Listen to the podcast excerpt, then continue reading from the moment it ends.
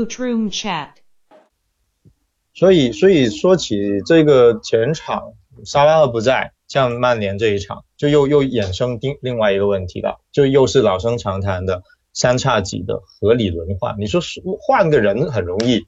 但是你看曼联是奥里吉首发，沙拉赫不在，然后因为他他他表现不能说特别差，但就说明显是呃完全起不了马内或沙拉赫的作用，那整个打起来就比较。叫做别人就说，哎呀，呃呃，奥里奥里吉还是只适合呃在在在在做替补了，对，或者说 我需要你当中锋，像刚才微笑和和基队都说了，我能有一个顶上去的，奥里吉空有这个身高，他呃呃那个技术也不错，但他好像就做不了这个中锋，扎叔好像铁了心让他就当马内的替补在左路飙了，这样的一个状况，那你到到最后换换上拉拉纳。进了球，或者后面呃张伯伦也上来打个边锋，就是说现在还有沙奇里，刚刚有个有个传言说沙奇里好像可能 就要走了啊，可能闹僵了，但不一定是真的。但就是说就有这这些问题，就是好像没有人能真的是轮换三叉戟，而不是说替补上去冲一冲。那这个是不是一个很大的问题？包括你们刚才说的，那东窗会不会？比如沙奇里就沙奇里就走了，再买一个可能可以轮换一下够实力的这么一个三叉戟替补。东川我觉得还是比较难操作的，因为以往来看的话，东川真正几个比较呃习惯在东川卖人的球队，其实数都数得出来啊。一方面 就是萨尔兹堡红牛，另外一方面就是萨格勒布迪纳摩，还有那个顿涅茨克矿工这样的球队。他们才会比较愿意在冬季把一个球员卖到高价，卖到西欧，所以实际上选择的范围是非常窄的这个范围，因为嗯，东川会考虑卖人的球队，要么就是小联赛的班霸，他拿联赛冠军是没啥疑问的，或者就是那种上天无能下地也无能的这样的球队，他已经无欲无求了。他的目标已经完成了，他才会把这些球员放出来。所以你这样一算的话，在冬季这样的球队其实是非常非常有限。冬季我觉得直接就保级的球队，他可能会想着冲一冲欧欧战区是吧？冲一冲欧联杯。以那种直接冬季就已经降级的球队，我估计也是非常非常少，而且。利物浦不太可能从这种球队里 买到救世主，是吧？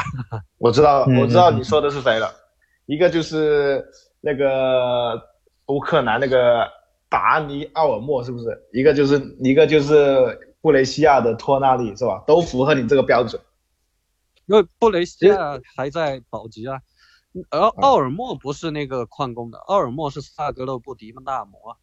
啊，迪纳摩对。嗯，所以利物浦倒是挺习惯这个东窗去，比如像以前科诺啊，是吧？以前还有特谢拉，好像他真是东窗会盯一下这些球队的一些球员。微笑这个倒是挺有意思。嗯嗯，所所以其实真正能动手的一方面就是现场考察了哈兰德，对吧？另外一方面 就是去那个乌克兰，呃，不是乌克兰，被基指导带跑偏了，克罗地亚看一看。那克罗地亚的球员，呃，他总体来说，嗯，还是能买到不错的那个战术棋子吧。的克罗地亚的球员这几年虽然缺乏绝对的技术和那个身体素质，但是总体来说，他们的全能性是非常好的，执行力也非常强，基本功也很扎实。所以像那个呃萨格勒布的奥尔西奇，还有那个奥尔莫，我觉得都可以。适当的看一看，奥尔西奇的话，他是一个非常好的一个战术棋子，他能对人，而且也能拿一拿球，踢球非常的硬，而且基本功又挺扎实。感觉如果利物浦拉拉纳走了之后的话，他相应相对的这些功能在前场起到一个逼抢的作用的，这个我觉得可以考虑一下奥尔西奇。嗯嗯，所以 所以其实你说说完了，说完了还是。没有没有一个很很很名气很很大的名字出来哦，埃里克森嘛，这这这个是肯定的，这个是肯定的。就就你在东川，我估计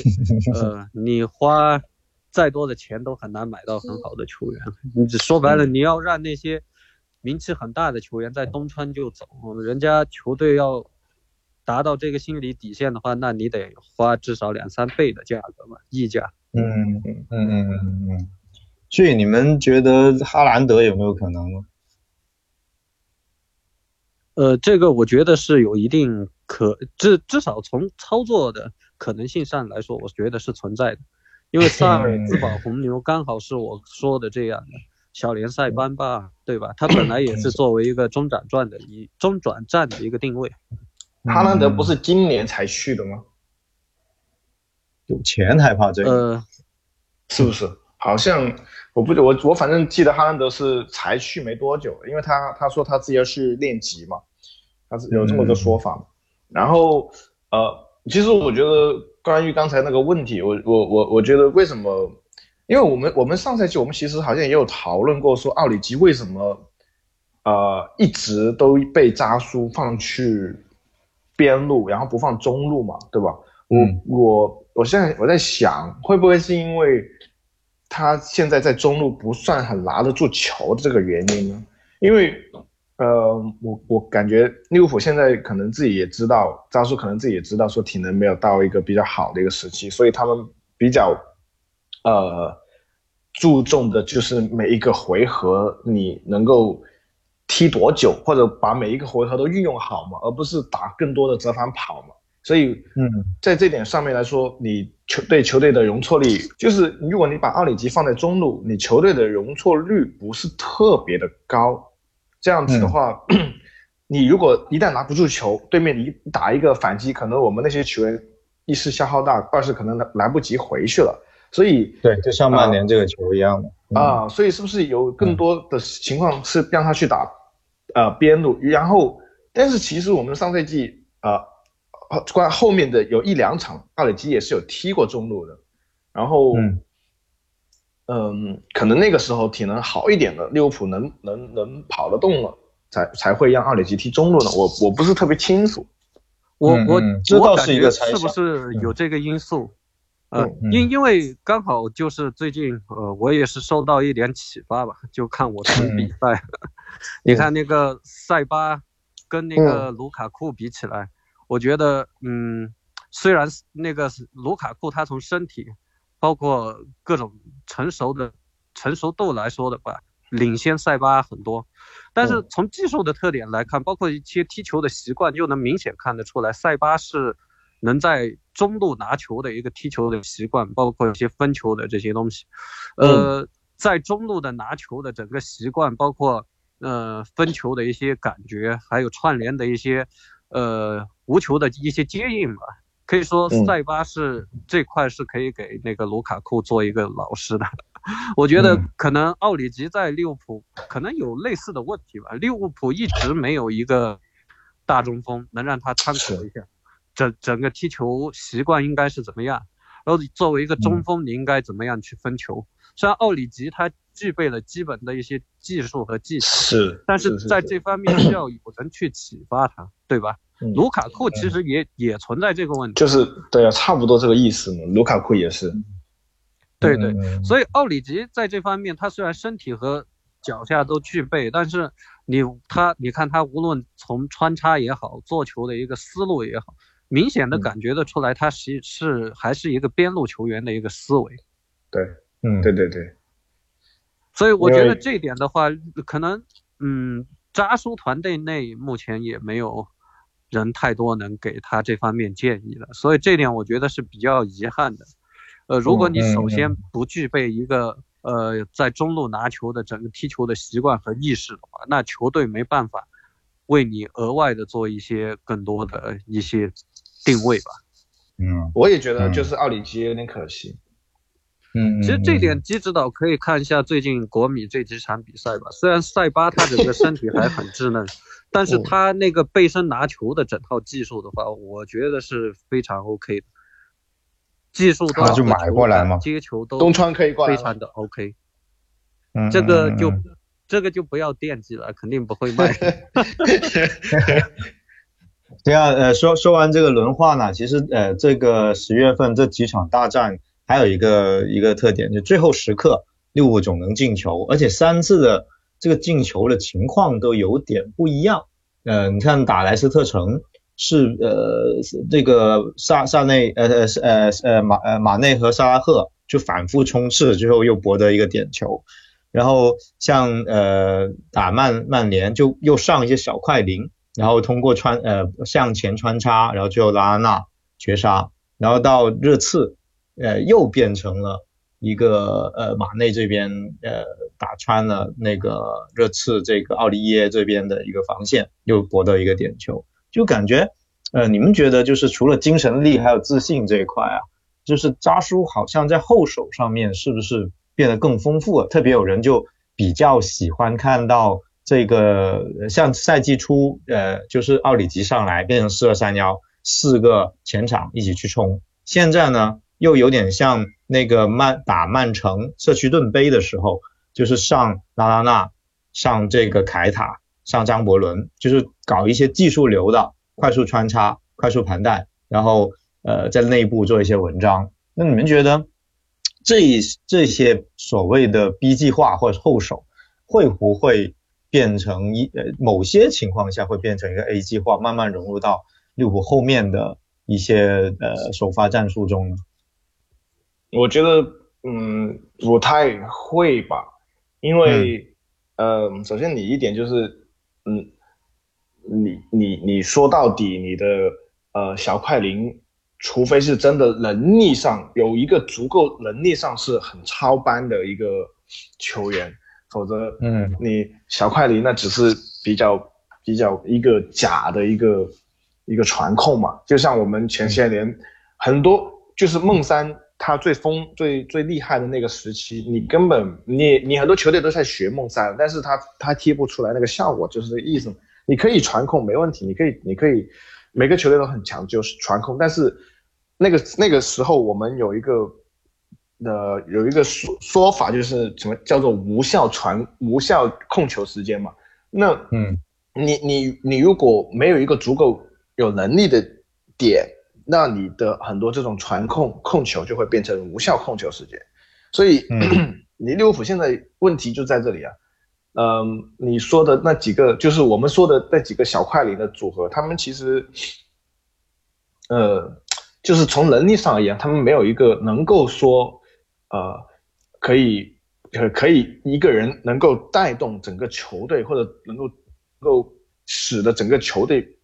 呃，所谓所谓的变换转换节奏这一个这个点嘛。那，嗯，可能你作为 B 计划而言，哎，对面一下子没有没有没有没有反应过来，并且你一直都在踢传中，哎，结果你突然在我的大禁区边缘戳来戳去，是吧？那可能有这个。是预料不及的这个呃效果，但是你如果作为一个呃就是固定的东西来踢的话，我就觉得是不太不太可能的。嗯，微笑。那凯塔，那凯塔这一块会不会也后面会有可能变成利物浦的一个首发呢？因为大家还是觉得现在三个工兵真的是太太工兵了。完全就缺少那 创造性和那个内部的穿插了。嗯，是 因为现在我们我们前面几期也也聊到过这个嘛，因为嗯，就是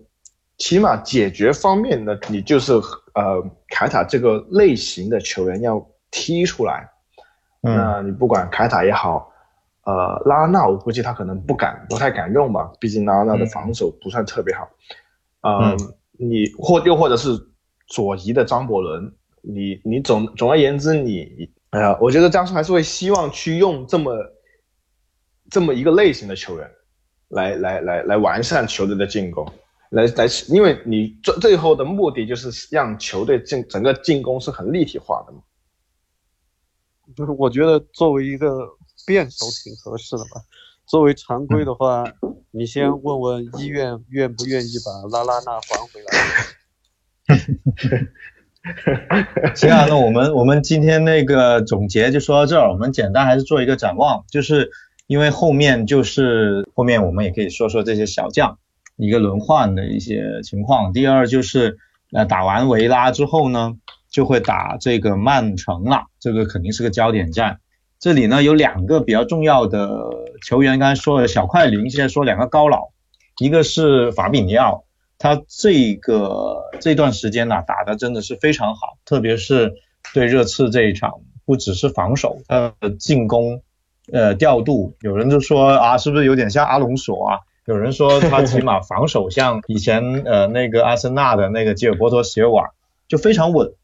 然后大长腿也也拦截了很多第二点，但是呢，现在有可能他会停赛，就是因为现在已经累积四张黄牌了。如果他打维拉不上，那还好一点。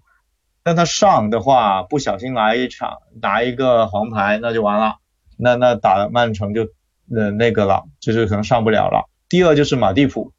呃，他现在可能会呃受伤，赶不上打曼城这样的一个比赛。那你觉得这两个球员分别他们如果他们都缺阵，或者说只缺一个人，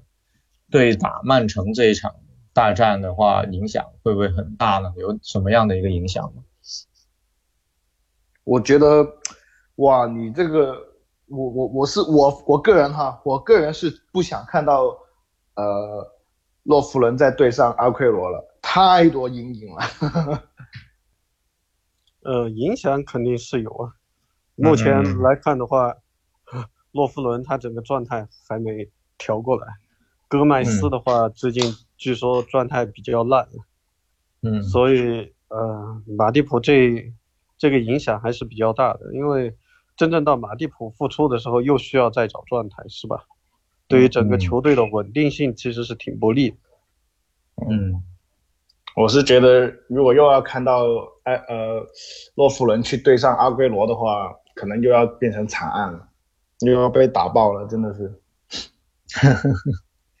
对啊，你看打凯恩这一下，洛夫伦就在争顶啊，还有转身上还是比较吃亏的。那法比尼奥这一场，如果单单克洛普肯定会保护他了。就现在法比尼奥其实呃一场没落，基本那那确实好像已经变成利物浦最重要的一个中场了。如果他缺阵的话，你们猜是亨德森回去这个单后腰，还是说维纳尔杜姆来踢他这个位置？我觉得还是亨德森会回去吧，因为这个之前打的比较多。嗯嗯嗯，基队觉得我我嗯，我反而是反过来会觉得维拉尔杜姆会回去，因为相对而言，呃呃，亨德森现在踢这个位置。可能也他自己个人也挺舒服的嘛，而且刚才而且最近也进了一个球嘛，所以嗯，我觉得嗯，那你那你球队有这么厉害的一个强点在那里，你肯定要让他踢得舒服一点的，对吧？是的，是的，行，嗯，那行啊，我们今天展望呢，毕竟还有一些时间，我们后面再看一下呃球队的伤病，还有包括曼城的一个情况，然后呃今天呢就暂时聊到这了，然后我们。呃，下次再聊一聊后续的，包括呃其他的球队还有球迷关心的一些话题。好，谢谢大家的收听今晚的一个笑谈，我是老高，今天还有基队和微笑跟我们一起讨论这些内容，我们下次再见，感谢大家的收听，拜拜，谢谢，拜拜，拜拜，拜拜。